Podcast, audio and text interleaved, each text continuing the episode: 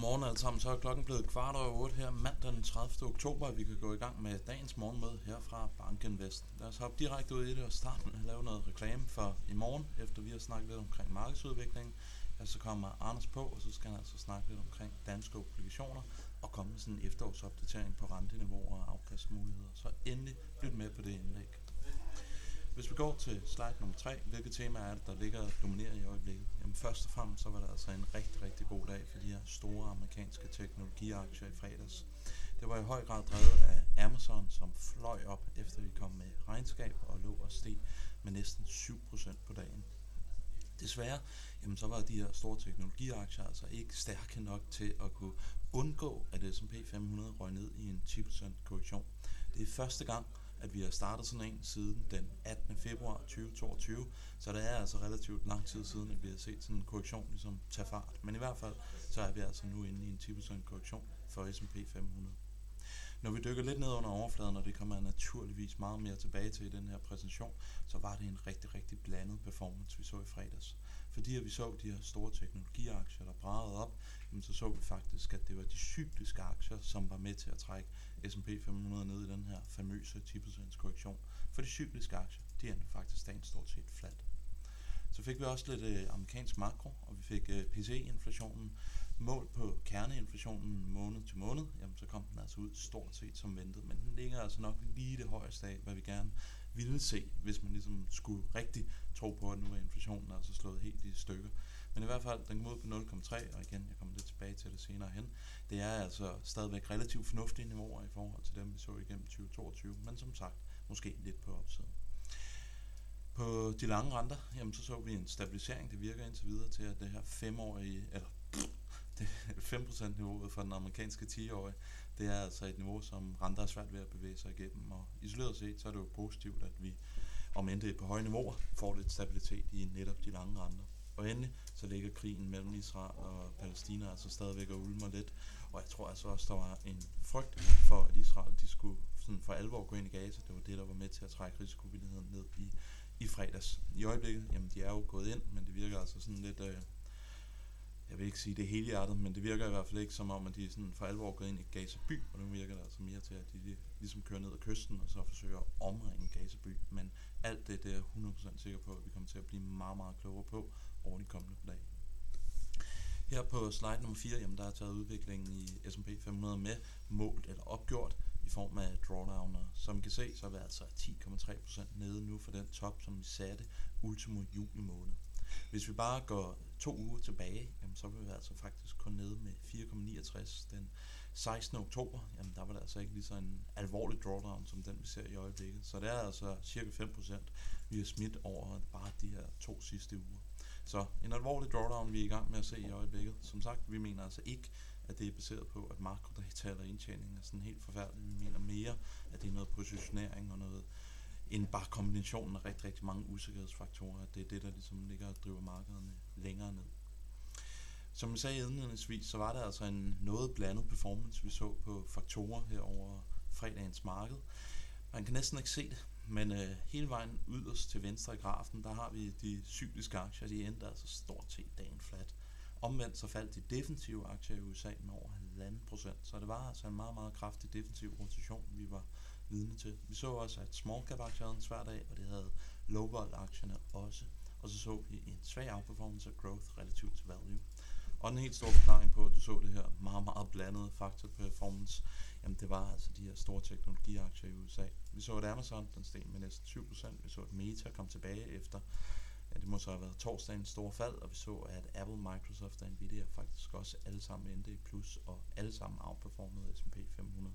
Så en rigtig god dag for Fangman-aktierne, en rigtig dårlig dag for stort set alle aktier i aktieuniverset.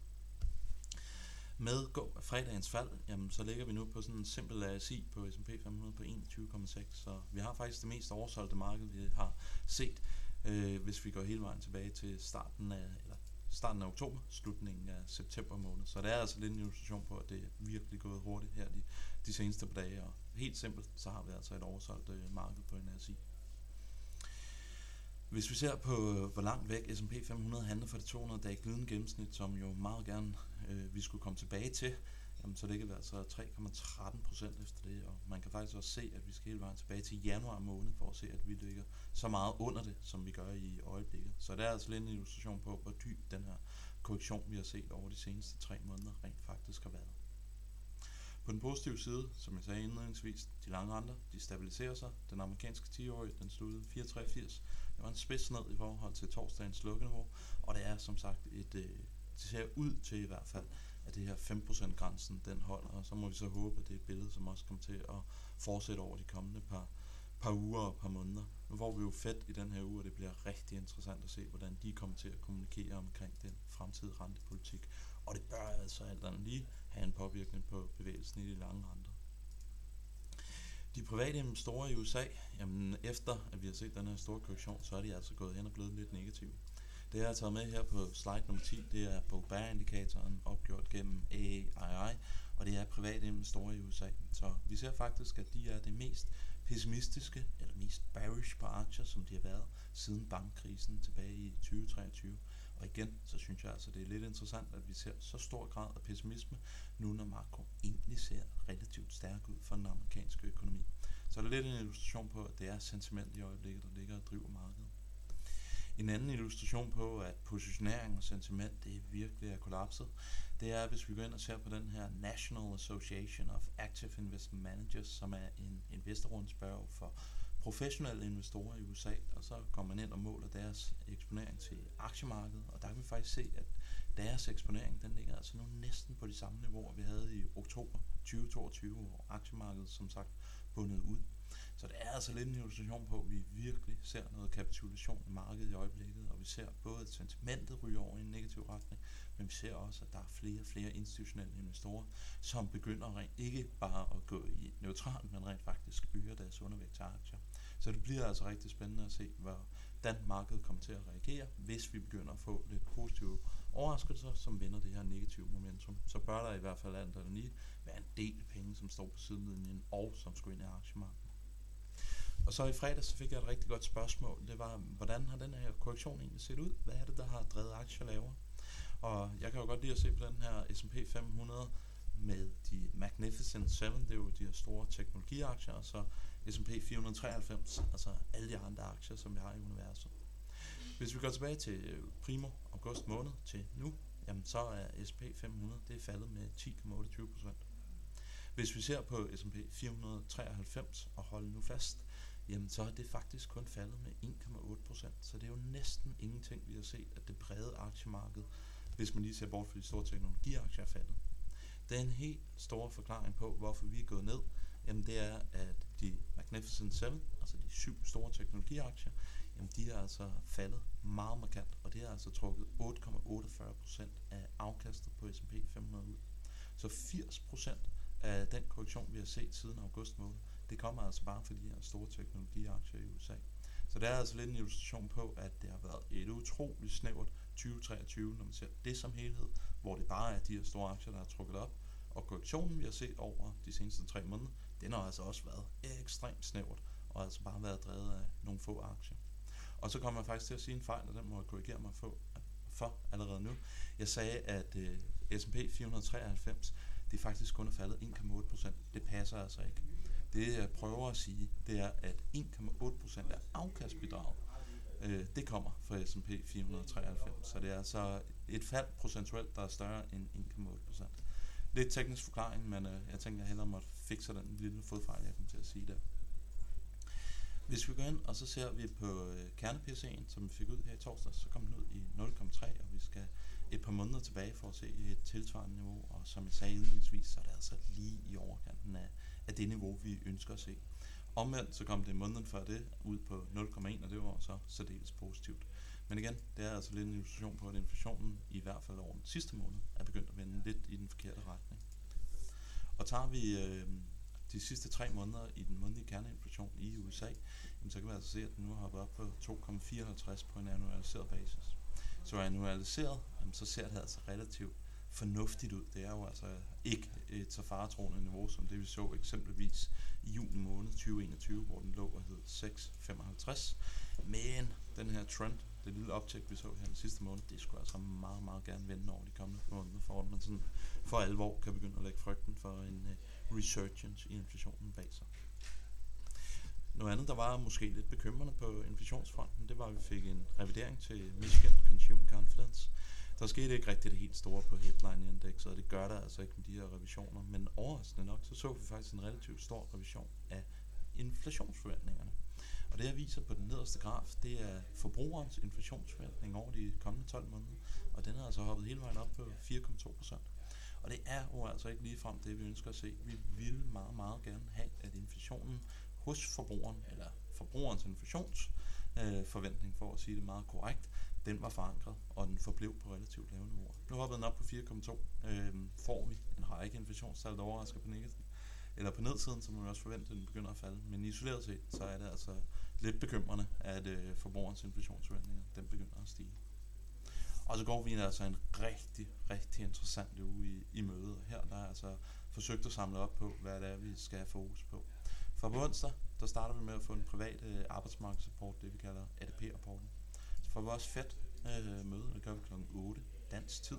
Og igen, så tror jeg altså, det bliver et, øh, et møde, som godt kan have lidt støj. Ikke fordi, at der er nogen, der forventer, at de skal hæve renten, men fordi, at alt fokus vil være på preskonferencen, deres adressering af den stramning, at vi har set i financial conditions, og en eller anden indikation på, om de er done, eller om øh, de muligvis holder øh, døren åben for yderligere renteforholdelser.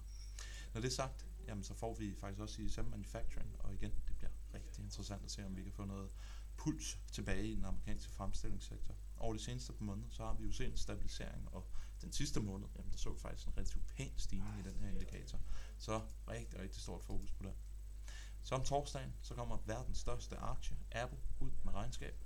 Så det bliver rigtig interessant at se, hvordan den kommer. Der har jo altså været i den her regnskabssæson rigtig store tæv til dem, der ikke kunne opnå deres øh, EPS-forventning, og der har faktisk også været relativt pæne stigninger til dem, der ikke kunne slå den.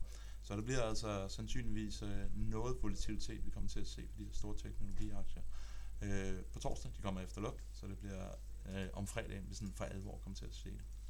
Om fredagen, jamen der får vi jobrapporten, og vi får ISM Services, ligesom ISM Manufacturing, som vi altså håber på, at øh, den kommer ud lidt bedre og viser, at den amerikanske økonomi egentlig klarer det relativt godt. Og i forlængelse af det, selvom jeg kan taget en graf med på det, jamen så fik vi her i går faktisk den første reading på amerikansk fjerde kvartal BNP-vækst gennem Atlanta Fed GDP Now, som jeg har highlightet et par gange, er begyndt at ramme den relativt godt.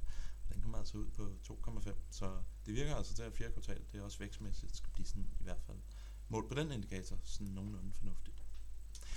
Og hvad kommer der så til at ske i dag? Faktisk ikke det helt store. Øh, vi har få nøgletal, vi har få regnskaber, vi har ikke nogen Fed speakers, så det bliver altså en selvdag med, med de der store events. Jeg tror, der kommer til at være relativt stor fokus på Israel-Gaza-konflikten. Her fra morgenstunden, så kan vi konstatere, at Asien det ligger i minus, lige med undtagelse af Shanghai, der ligger i plus, og amerikanske aktie futures, de ligger faktisk relativt pænt oppe. Og lad være med at lægge på, for der er kommet et spørgsmål. Det ser da omvendt ud, jævnfør beskrivelse af graf. Øh, jeg antager, det henviser til slide nummer 12, at det ser omvendt ud. Yep, det gør det også. Det var mig, der lavede en fuldstændig fejl. Der bliver jeg nødt til at komme tilbage igen øh, og få rettet den her. det var lidt pinligt. Den bliver jeg nødt til at få rettet her, øh, eller lige tjekke, hvad hun er gået galt. Så det kommer jeg bag, tilbage til i morgen. Beklager lige øh, forvirringen her. Nu kan jeg ikke nå at, at få mit hoved rundt om det her i, på stående fod. Med disse forvirrende ord, så ønsker jeg alle sammen en rigtig god dag. Jeg håber, I er mindre forvirret på markedet, end hvad jeg er i øjeblikket. Hej!